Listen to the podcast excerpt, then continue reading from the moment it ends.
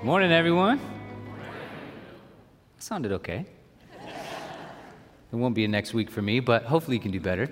Um, we do have a baptism today at 2:30 in the MPR. Uh, if you were around and you want to come celebrate with, I think 10 or 12 people, all their names are in the bulletin of those who are being baptized. But I do want to encourage you to come out and uh, celebrate with them in their baptism in the MPR 2:30 today, uh, right across the plaza. Uh, we've been in a, a, series called The Theology of Work. And uh, like I've mentioned before, it's really important as we think about the concept of work to think about the concept in light of its relationship to God. Everything is owing its existence to God. He is the author of reality, and therefore anything we experience ought to be understood in relationship to the author of reality. And therefore, the concept of work is important for us because we all do it, but it's also important for us that we have a robust theology of work because work is something God does, it's something God did. And because of that, we know that work is good. We know that work is beautiful. We know that work is joyous. It's uh, an essential element of what it means to be made in the image of God. And to have and develop this theology of work, we have to do so from a biblical worldview. And remember, we talked about the biblical story creation, fall, redemption, recreation. It's like the greatest story ever told because it is the greatest story ever told. And so, as we uh, come today uh, to look at um, just redemption and its relationship to work, we talked last week about Act One in creation and how that informs us of how we should view work in our relationship with work. But now, this morning, we're going to look at Acts 2, 3, and 4. So I know it took one whole sermon to do Act 1. I'm going to try to squeeze three acts into one message. So here it goes. But what we're going to do is we're going to really focus on the fall. We'll focus on the fall's effect on work and how we uh, view work. We're going to look at redemption and uh, just what redemption has done and how it was accomplished. And then we'll look at the recreation aspect of what the new creation has in store for us and its impact on our view of work. So this morning, here's what we're going to focus on redemption corrects distorted views of work by emphasizing the resurrection as the inauguration of the new creation. I know that's a lot of words. Let me say it one more time. Redemption corrects a distorted view of work. How does it do that? by emphasizing the resurrection of Jesus, which is the inauguration of the new creation. Or to say it more plainly, when Jesus rose from the dead, the new creation came. And if we emphasize that as the accomplishment of redemption, the way in which we view work will be corrected because many of us have very distorted views of work. So that's where we're headed. So we'll be in Genesis chapter 3 and a whole bunch of other places. But we'll start in Genesis 3 and let's pray. Father, thank you for this morning. God, thank you for your word. It is indeed a light into our path, but it is also nourishment for the soul. It gives direction, insight. You reveal yourself through it. God, you sustain us through it. You satisfy our hearts and our longings through it. And ultimately, we love reading it and thinking about it and singing it because it points to Jesus. And Jesus is our everything. So I pray this morning that you would give us eyes to see, God, that you would grant us a mind to just truly comprehend the impact, and God, that you would grant us a heart to believe what we have before us this morning. So I pray, God, that you would teach us, that you would sustain us, that you would meet with us that you would satisfy us with nothing other than yourself. So, God, be with us this morning, we pray, for your glory and our joy. In Jesus' name, amen. So, remember, redemption corrects a distorted view of work by emphasizing the resurrection as the inauguration of the new creation. And where we're going to start is this is the fall, Act 2. And we start in the garden. And if you remember, God created everything, and it was good, and it was beautiful, and God did so joyously. And we're told that God created trees in which Adam and Eve could eat from, but not only just trees because of their utility, but also trees that are beautiful to look at. And then what we come across is a prohibition in Genesis chapter 2, verse 17, where Adam and Eve are told that they are not allowed to eat of the tree of the knowledge of good and evil. They just cannot do it. And if you're anything like me, whenever I think about when God prohibits things, I think he does so because the thing he prohibits is bad. But we have to remember that the tree of the knowledge of good and evil in the garden is good and it is beautiful. And so God isn't telling Adam and Eve, don't eat of that tree because it is bad. He's testing them. Will you eat of this tree in light of its goodness? Or will you trust me that I'm asking you to not enjoy something good because there is something behind it I wish to teach you? And ultimately, that is probably one of the questions all of us must ask on a daily basis. God may be withholding good from you simply because He wants you to ask yourself the question do you trust Him? Do you trust Him? Do you trust me? God will say. And so we get to chapter 3, verse 6, and we see what happens. Eve is having a dialogue with the serpent. And finally, she gets deceived to the point where she actually does this. Verse 6. So when the woman saw that the tree was good for food and that it was a delight to the eyes, remember that? Chapter 2, verse 9, same exact phrase. And that the tree was to be desired to make one wise, she took of its fruit and she ate. And she also gave some to her husband who was with her, and he ate. Now they were told not to do this, not because the tree was bad but simply because God wanted to test whether or not they would be ultimately satisfied with Him and that they would ultimately trust Him. And we see that they didn't. And this informs us on what sin is. This is very important because I hear a lot of people talking about sin as if sin is simply a bad decision. No. Sin can be a bad decision, but that is not fundamentally what sin is. Sin is not when you don't believe in yourself enough. Sin is not when you haven't tapped into your inner potential. Sin isn't any of this kind of stuff, unlocking the inner strength within you or transforming the way you think and becoming all that you are and overcoming your giants and all this kind of stuff. Sin isn't not doing that stuff. Sin is fundamentally a rebellion against God. You don't obey Him. But you don't just disobey, you take the good things that God has made, like the tree of knowledge of good and evil, and you say, This good thing is going to become my ultimate thing. And God, I desire your gifts rather than you as the giver. Sin is fundamentally making a good thing an ultimate thing and seeking to find ultimate satisfaction outside of the person of God. Everything that you and I do sin wise is owing to that. We don't trust God that He will satisfy us and therefore we try to take it for ourselves and prove that this thing will indeed satisfy us. That's sin. That's rebellion.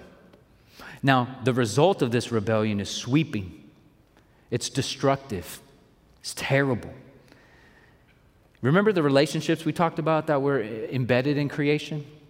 Relationship between God and human beings, the relationship of human beings to themselves, relationship between human beings and other human beings, and the relationship between human beings and nature. Watch the destructive effects of rebellion totally ransack and break all of those relationships. Chapter 3, verse 8. We'll start with the relationship between God and humanity. Remember, God deeply desires intimacy with his human beings who bear his image, and yet this is what we see. And they, being Adam and Eve, heard the sound of the Lord God walking in the garden in the cool of the day. And the man and his wife hid themselves from the presence of the Lord God among the trees of the garden. After sin and rebellion enters, do you see the breach of relationship? Do you see how the relationship is broken between God and humanity? Where at one point, humanity and God were just in perfect fellowship, hanging out, spending time together, frolicking through the garden. And yet now, when God comes by, they hide and that's exactly what we see in our culture everywhere. People are constantly hiding from God. We don't want God in my life. I don't want God to intrude. God is a brute and he is annoying and he wants to steal my joy. Relationship with God is broken because of rebellion. Second relationship, humanity's relationship with itself.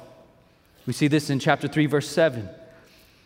After the rebellion, the eyes of both Adam and Eve were opened, and they knew that they were naked. And they sewed fig leaves together and made themselves loincloths. Now, the reason why this is evidence of a broken relationship with yourself is remember chapter 2, verse 25, that the man and his wife were both naked and were not ashamed. Before rebellion, they were not ashamed. No shame, no embarrassment, no guilt. And yet, after rebellion, do you notice what happens? They are filled with shame, guilt. But not only that, they're hiding themselves from one another and hiding themselves from God, and therefore they are hypocrites. And this results in our culture all over the place in basically two things. One, we are so filled with shame that we have a low view of self, and we're just like Eeyore. you know what that is, right? Okay. Or we are so full of ourselves that we are narcissists. But you notice that it usually isn't in the middle. It's usually one or the other. Oh, I'm just terrible. No, you're not. Build your self esteem. That's right. I am somebody. I'm amazing. You're also a little narcissistic. Oh, see, there I go again. Oh. You see what I'm saying? Because shame and, and guilt and sin and embarrassment results in pride and arrogance, and it also results in seeing ourselves as we ought not to view ourselves. We have a low view of self or an overly high view of self. All that to say, our relationship with ourselves is broken. Just broken. Thirdly, humanity's interpersonal relationships. Watch this. But the Lord God called to the man and said to him, Where are you? Game of hide and seek. And he said, I heard the sound of you in the garden. I was afraid because I was naked. Shame. And so I hid myself. He said, Who told you that you were naked? Have you eaten of the tree of which I commanded you not to eat? And the man said, Ah, that woman whom you gave to be with me, she gave me the fruit of the tree and I ate it. Then the Lord God said to the woman, What is this that you have done? And she said, Oh, oh nah, the, the serpent deceived me and I ate it. You see what happens? You did something wrong. No, it wasn't me, it was them. It wasn't me, it was you. How can you have a harmonious, peaceful relationship when that's how you're, you're looking at each other? You're just pointing fingers and yelling at each other. But isn't that how we as human beings act? Something goes good, you point the finger where? In the mirror. Things go bad, where do you point your finger? Out the window. Therefore. And so humanity's interpersonal relationships are just messed up. And then humanity's relationship with nature. This has a tangible effect on how we view work. Look at this. God curses the serpent in verses 14 and 15 but he promises redemption in verse 15, but then he curses the woman in 16 and the man in 17 following. Look at this. To the woman, he says, I will surely multiply your pain in childbearing. In pain, you shall bring forth children. The need for epidurals, right there. Do you see it? Nature is all messed up now. Verse 17, and to Adam he said, Because you have listened to the voice of your wife and have eaten of the tree of which I command you, you shall not eat of it. Four things happen. Number one, cursed is the ground because of you. Secondly, in pain you shall eat of it all the days of your life.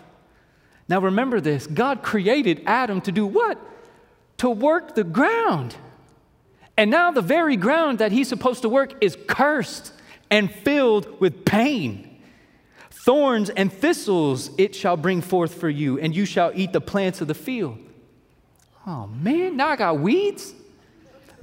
Fourthly, by the sweat of your face you shall eat bread till you return to the ground, for out of it you were taken, for you are dust, and to dust you shall return. Do you see it?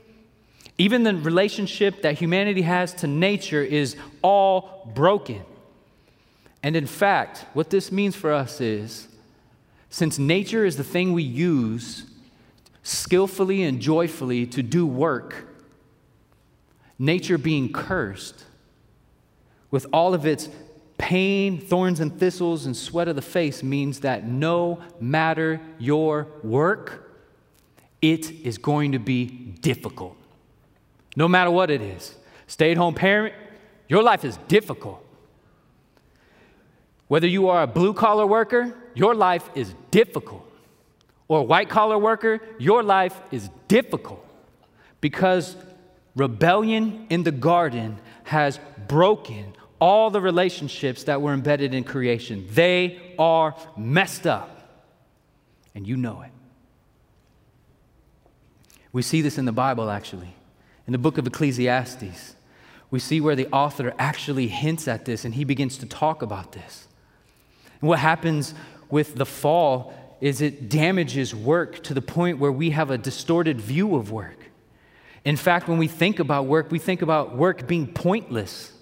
Why am I doing this? This is, this is dumb. Or it's, or it's completely fruitless. What, what is this accomplishing? Or we look at work from a lazy perspective. I don't want to do that. Or we look at it as a workaholic kind of thing where like work is everything. Those are conditions and results of the fall. Look at this in Ecclesiastes 2, verse 4. Listen to what he did. He says, I made great works. I built houses and planted vineyards for myself. I made myself gardens and parks and planted in them all kinds of fruit trees. I made myself pools from which to, to water the forest of growing trees. I bought male and female slaves and had slaves who were born in my house. Also, I had great possessions of herds and flocks, more than any who had been before me in Jerusalem. I also gathered for myself silver and gold and the treasure of kings and provinces. I got singers, both men and women, many concubines, the delight of the sons of man. And so I became great and surpassed all who were before me in Jerusalem.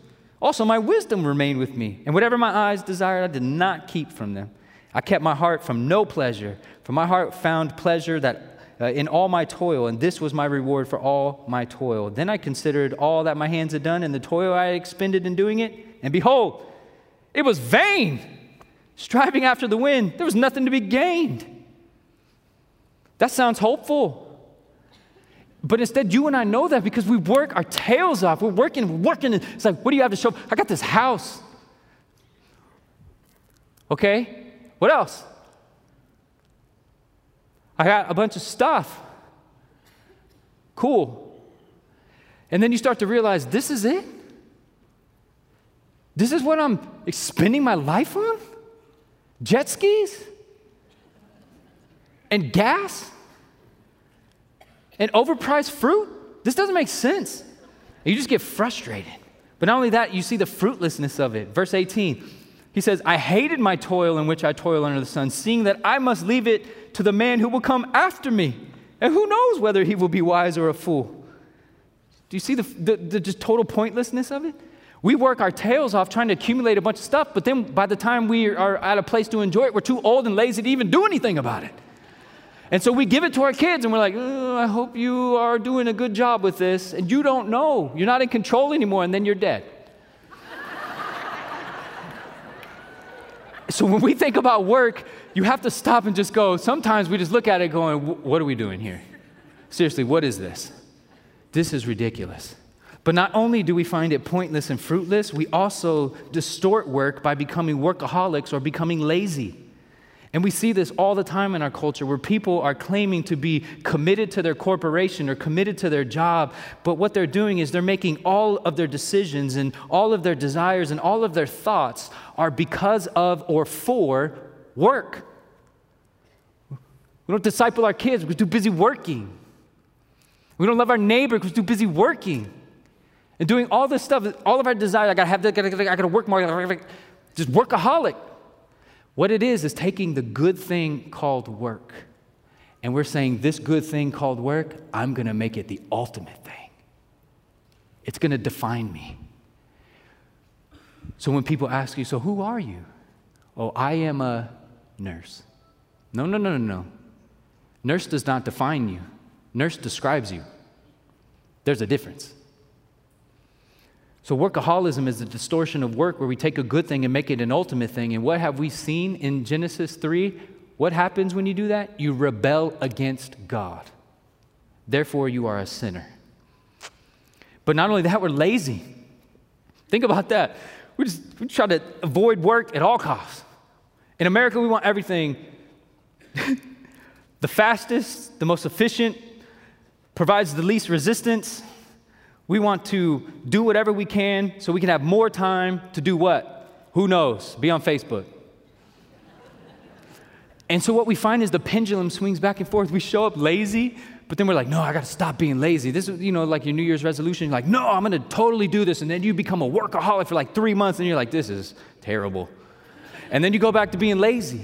There is no middle ground where you're kind of lazy and kind of working really good, or you're like, just like, yeah, this is really good. We're fallen beings. You're probably lazy a lot of times, and you're probably overworking a lot of times. You know that. But remember, redemption corrects distorted views of work. How? By emphasizing the resurrection as the inauguration of the new creation. This is important for us. We must recognize that we have a distorted view of work, and we must do something about it. So let me ask you this question What do we do about it? Work is messed up. You know it. What do we do about it? And I think the answer may shock you. Because the answer is nothing. Why? Because everything that is needed in order to rectify and correct and redeem work has already been done. Everything that is necessary for the correction of a distortion of work is already done. Redemption has been accomplished. Jesus did it. And so, all that is needed to redeem and restore work, we don't have to do anything about it. We must simply reflect on the fact that God sent forth his Son to redeem all things, including work. So, what must be done about work? It must be redeemed in Jesus. And has it been? Yes. So that we remember whatever was broken is being repaired. Whatever is evil is someday going to come untrue. Whatever is needed has been accomplished. And how has that been accomplished? By the simple fact that Jesus Christ died. And not only that, he rose. And the reason why he rose is to inaugurate the new creation, to remind us that it is not over. The fall has not ruined everything. Jesus has come. He's rescuing, he's redeeming, he's restoring, and he's doing so through his resurrection. That is incredible news. No wonder why it's called good news.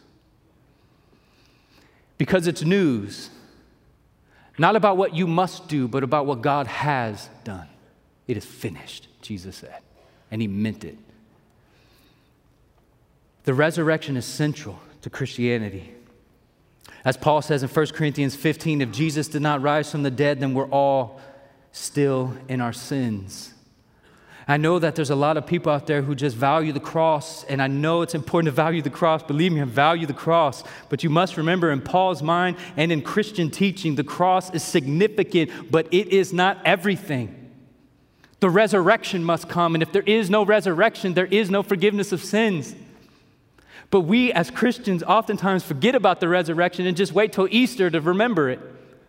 But every day is supposed to be lived in light of the resurrection. I am a new creation. So, what do we do? We remember the redemption that Jesus rose from the dead and inaugurated the new creation.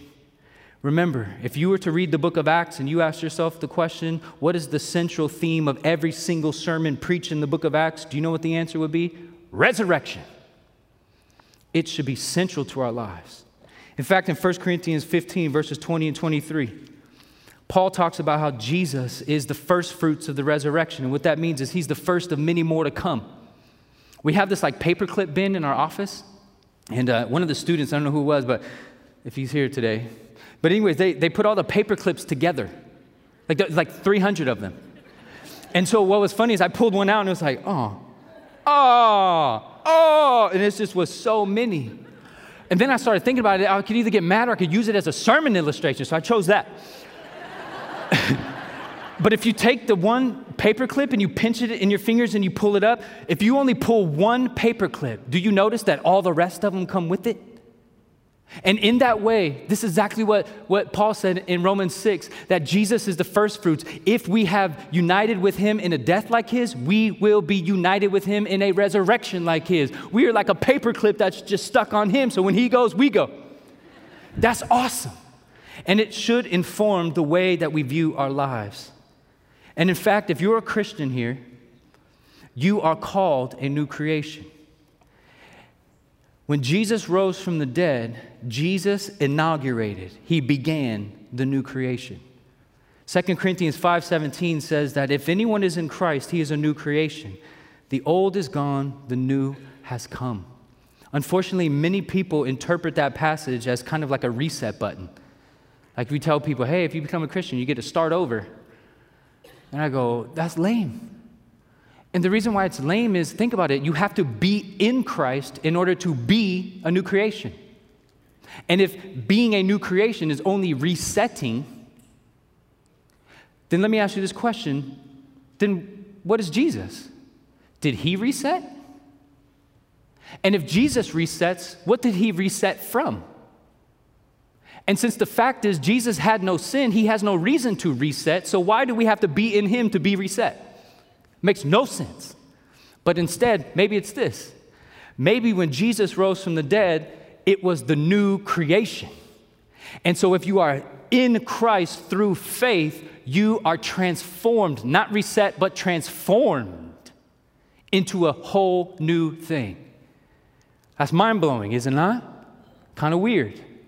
But think about it. When James and John and Peter were traveling with Jesus up a mountain and he's transfigured himself. Remember that? He began to glow and sitting there, and Moses on one side and Elijah's on the other. Moses represents the law, Elijah represents the prophets. Remember what Jesus said? All the law and the prophets point to me.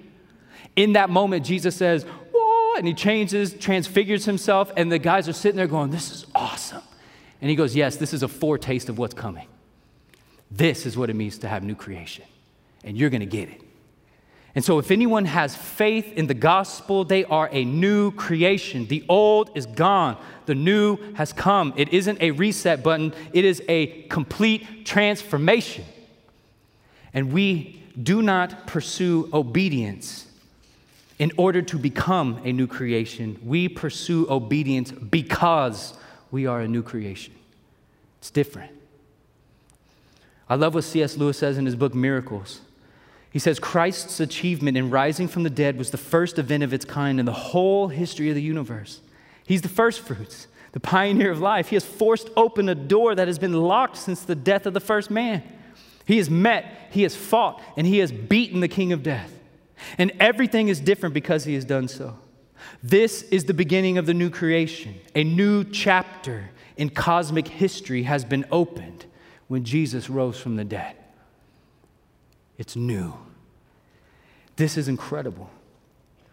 Many people, therefore, will say, That's incredible and almost too good to believe.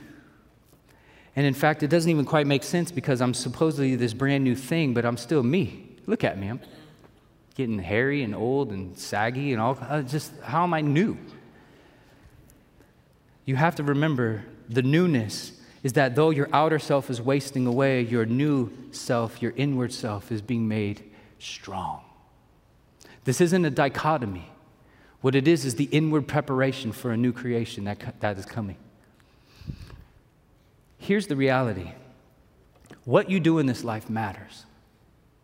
And in some way, whatever it is you do in the old creation with your old body and the old self is somehow contributing or involved in the new creation.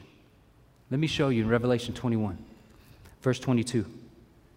It says, And I saw no temple in the city, for its temple is the Lord God, the Almighty, and the Lamb. And the city has no need for sun or moon to shine on it, for the glory of God gives its light. And its lamp is the Lamb. And by the Lamb, who is Jesus, by Jesus' light, will the nations walk. And here it is. And the kings of the earth will bring their glory into it. In some way, shape, or form, there is overlap in such a way that the kings of the earth are going to bring the work that they did on earth into the new creation. I have no idea what that is or how that is, but I just know the simple fact that the old creation and new creation has continuity. There's an overflow there. And if we continue on, verse 25, and its gates will never be shut by day, there will be no night there. And they will bring into it the glory and the honor of the nations. From every nation, they will bring whatever is glorious and honorable into the new creation. Which leads me to believe what 1 Corinthians 10:31 says, whether you eat or drink or whatever you do, do all for the glory of God. That whatever those things are done that you do for the glory of God in some way shape or form those glorious things are going to be brought with you into the new creation which tells us this the old creation matters. What you do with your life matters. What you do today is going to matter for the new creation. What you do tomorrow what you do at work matters. Because in some way shape or form they overlap I love what N.T. Wright says. He wrote this book, which has revolutionized the way that I see the new creation. It's a book called Surprised by Hope Rethinking Heaven, the Resurrection, the Mission of the Church. He says, The created order, the old creation, in which God has begun to redeem in the resurrection of Jesus, is a world in which heaven and earth are designed not to be separated, but to come together. And in that coming together, the very good that God spoke over creation at the very beginning will be enhanced not abolished. Because many of us think this old creation is about to get burned up, annihilated. We're done with it. No. That has detrimental effects if we believe that. As Pastor Tom Nelson writes in his book, Work Matters, connecting these ideas together with the concept of work, he says this If we believe that the earth, everything about it, everything we do on it, is simply going to one day be abolished and disappear, then the logical conclusion is that our work in this world is virtually meaningless. If our daily work, but if our daily work, done for the glory of God and for the common good of others, in some way carries over to the new heavens and new earth, then our present work itself is overflowing with immeasurable value and eternal significance. Think about that. If your work in this world takes the natural resources and creatively does something with it for the good of your neighbor, but all of that stuff you do and all your skill and all your passion, all the things you create is simply going to be burned up and it's irrelevant, then your life of work is meaningless. That's not good news. There's no hope in that. But as Revelation 21 says, if in fact the old creation somehow carries over into the new creation, then what you do with the natural world, which God said is good, and what you creatively do and joyfully do and beautifully do for the good of your neighbor and for the glory of God will carry over, and therefore it has eternal significance. Do you want to make your life count for eternity? Then the answer would be if you do, have a proper theology of work which understands that what you do matters. How does it matter? And this is where we get into the redemption of work. How we come to know our work is eternal in significance and has immeasurable value, and it matters to God. What we do about this is we should utilize common grace for the common good. If we are to redeem work, we have to take God's common grace and use it for the common good. Now, common grace is a theological term, and we don't hear much about it. But it basically means this it means the natural or common things that God gives us to sustain life sunshine, rain, oxygen, gravity. That's a good thing. And we take these natural things, and God uses them and other people to sustain life. It's just called common grace. It's the grace that God gives for everyone, regardless of where, what their standing is with Him. And here's where I think the overlap from the old creation to the new creation comes. It's when we take these common things and we do them for the glory of God, but we do them for the good of our neighbor. In Isaiah 55, verse 10, it's a verse that uh, really spoke to me a couple years ago. My wife Heather and I were in Minneapolis for a Desiring God conference, and one of the guys mentioned it, and I sat there just going, Man, this is incredible. And I longed for the day to be able to preach on it, but now I just get to mention it. But it says this For as the rain and the snow came down from heaven and do not return there, but water the earth, making it bring forth and sprout, giving seed to the sower and bread to the eater. And then verse 11 continues on so too the word of God goes out, it does not return void so, what Isaiah is doing, he's saying, look, the Word of God does a spiritual thing. It doesn't return void, but at the same time, the Word of God is doing a natural thing in verse 10. Look at what it's doing. As the rain and the snow come down from heaven, it doesn't return, but it waters the earth. and it makes it the earth bring forth and sprout and give seed to the sower and bread to the eater. In God's mind, He provides rain and you get bread. How does that happen? Last time it rained here in Brentwood and Antioch, I drove around. I didn't see, I wasn't running over loaves of bread. There has to be something that happens between those stages. And just think about that. A farmer takes dirt and he cultivates it, plants a seed, covers it, waters it, weeds.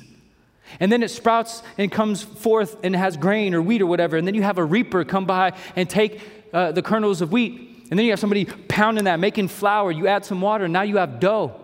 And the baker, who's relying on all these people's works, take that lump of dough and puts it in the oven and bakes sourdough. Praise God. Love sourdough. And then the sourdough has to be packaged, and so it's put into a packaging thing that somebody has to do, and it's put on a truck, and the truck has to be driven by somebody to the store, and somebody has to be there to receive the inventory and then put it on the shelves, and somebody has to check you out at the grocery store. Long story short, you go home with bread, give a sandwich to your kids, their bellies are full because of a truck driver or because of the clerk at the store or because of the farmer, any other person you want to choose in that whole mechanism. Whether you are a farmer or a reaper or a baker or a distributor or a truck driver or a cashier, you are in some way, shape, or form feeding people.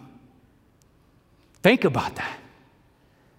You are providing for the common good of your neighbor. If you decided as a truck driver to just wreck every delivery, people are going to starve. Think about that. We may scoff and mock this. He's probably like, this guy has lost it.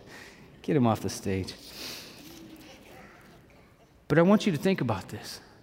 How much of what we benefit from and how much of what we are blessed by is a product of somebody else's labor, not yours?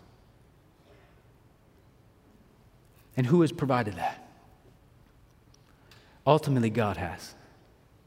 I love what Jesus says in Matthew 5, talking about the common good. He says, You have heard it that it was said, You shall love your neighbor and hate your enemy. But I say to you, love your enemies and pray for those who persecute you, so that you may be sons of your Father who's in heaven. For he makes his sun rise on the evil and on the good, and sends rain on the just and on the unjust. For if you love those who love you, what reward do you have? Do not even the tax collectors do the same? Or in other, Jesus, in other words, Jesus is saying, look, God is providing sun and rain.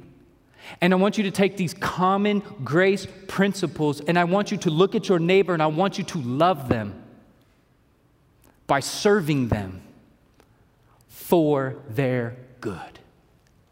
So, in some way, you can, in your work, whether you're a doctor, a stay home parent, or whether you're doing blue collar labor, you are in some way, shape, or form providing for the necessities and for the benefit and for the sustenance of people in our culture in some way, shape, or form. You are loving your neighbor and serving them through your work. That's incredible. People often ask, How can I use my work for the kingdom? Work as a good worker. I love what Dorothy Sayers says in one of her essays. I didn't put this in my notes, so I have to memorize it. Here we go. All right, do the best I can. What she says is most of the time, the churches, what they do when they want to help a carpenter learn how to uh, do carpentry in light of the gospel, they'll tell him, well, show up on time and work hard and make sure when you have the weekends that you don't do any sinning. And what she goes on to say is no, what we actually should be telling the carpenter is your religion or the gospel should compel you to make good, sturdy, beautiful tables. Because families are going to sit around the table. I'm thinking, that's amazing. That's absolutely stunning. The way Martin, or excuse me, Tim Keller, what he does is he summarizes this whole idea by saying this God's loving care comes to us largely through the labor of others. Work is a major instrument of God's providence. It is how God sustains the human world. Or as Martin Luther says it, God milks the cows through the milkmaids. Or the way that I would say it is this God paves the streets through the city works department. God heals the sick through nurses and doctors. God provides food through farmers and bakers and merchants. God provides for your retirement through financial planners. God enables you to appreciate His creation through teachers and scientists. He shows you the beauty of His created world through the artists. God provides furniture through the craftsmen. God provides clean drinking water through the city. God provides justice through lawyers and judges and law enforcement. God is constantly providing for our needs through common good. Think about that. That is incredible. What God is accomplishing through your everyday, seemingly mundane work life. God is doing extraordinary things through you. Remember, we started by talking about how there's relationships embedded in creation humanity to itself and God and other people and nature. How does this work for work? How does this flesh out? In relationship towards God, we are oriented towards God to do everything for His glory, but because of the fall, we don't work for God's glory anymore. We work for whose glory? Ours. But in redemption, God restores and enables and empowers us to now work for His glory. It's what Romans 8 talks about. If you're not in Christ, you cannot please God. The relationship with ourselves because of the fall, we are oftentimes lazy or workaholics, or we see work as pointless and fruitless. But because of redemption, we now see that God is using us to love our neighbor and serve them for the common good and for his glory. And therefore, we can take great pride in what we do, but also be humble that ultimately it's God who's doing it. Our relationship to other people. In the workplace, we gossip and slander and ridicule and slight and dominate and hate people. But through redemption, we come to understand that God is restoring and righting all of these relationships, and so we can serve and love others even when they don't deserve it, because that's what Jesus did. And the relationship to the natural world. Oftentimes in our working life, we try to cut corners. We try to do things that are easy or simple. We try to get away with stuff. But God reminds us in redemption that we need not do those things, but instead we're to do all for His glory and to do so skillfully and joyfully. I love what uh, this book called Helping Hurts has to say. When Helping Hurts. It's a book that we as a church utilize quite often in a lot of our ministries. And uh, the COC uses it, Global Outreach Department uses it, Student Ministries uses it, Young Adult Ministry uses it. It's a book just to help us understand the implications of the gospel when it comes to serving the poor and the marginalized. And I encourage you all to read it. And in that book, the author spent a couple chapters talking about all the things that I've been preaching about the last couple weeks, about these relationships and about the biblical worldview. And they write this God is inherently a relational being, existing as three in one from all eternity. Being made in God's image, human beings are inherently relational as well. Before the fall, God established these four foundational relationships for each person. They are the building blocks for all of life. When they are functioning properly, humans experience the fullness of life that God intended because we are being what God intended us to be. So you and I should pursue how God is redeeming those relationships. And in light of what God has done in the resurrection, we come to understand that God is redeeming all things through Jesus. Remember in Genesis 1 through 3, we started in a garden and paradise was lost. But in the resurrection, paradise is regained. And we close in Revelation 21 and 22. And where does it take place? In a garden. Now, when the garden was redeemed, do you remember where Jesus was when he was wrestling with God and he was sweating drops of blood? In a garden because Jesus was undoing what the curse had done. The curse happened in the garden. Jesus is undoing that by going to a garden and being faithful. And in the end, when all is said and done, we inherit a garden, the new creation. The new creation where there's no more pain, no more death, no more tears, no more cursing. Why? Because God is there. And God, as Psalms 16, 10, and 11 says, which is a, a psalm about the resurrection, that Jesus, being the servant and Son of God, would not see decay and his body would not spoil. That in verse 11, God makes known to you the paths of life, and in his presence is the fullness of joy, and at his right hand stands pleasures forevermore. Who is it that stands at the right hand of the Father? Jesus, who is our pleasure forevermore. The reason the new, the new creation is what it is is because Jesus is there, because Jesus is the inauguration of a new creation. And so we can correct our distorted view of work if we will focus on the resurrection of Jesus, which is the inauguration of the new creation. And He's promised, I'm coming back. I'm going to finish what I started. So, Father, thank you for Jesus. Thank you for His resurrection. God, thank you for the new creation. God, thank you for all that has been accomplished on our behalf by Him. Lord, in our working life, I pray that you help us to see how we can be empowered by the gospel to see that we can serve our neighbor, we can love them by simply working skillfully and diligently to create beautiful, sustainable things for their good and for your glory. God, there's a lot to unpack in this, and I pray, God, that you would help conversations around the dinner table between family members, and I pray that conversations happen on car rides and people would ransack the scriptures in search of how to live this out. I pray, God, that you would do a work in this church and help us to be salt and light in this community. And it begins with what we do nine to five, five days a week. Our work matters.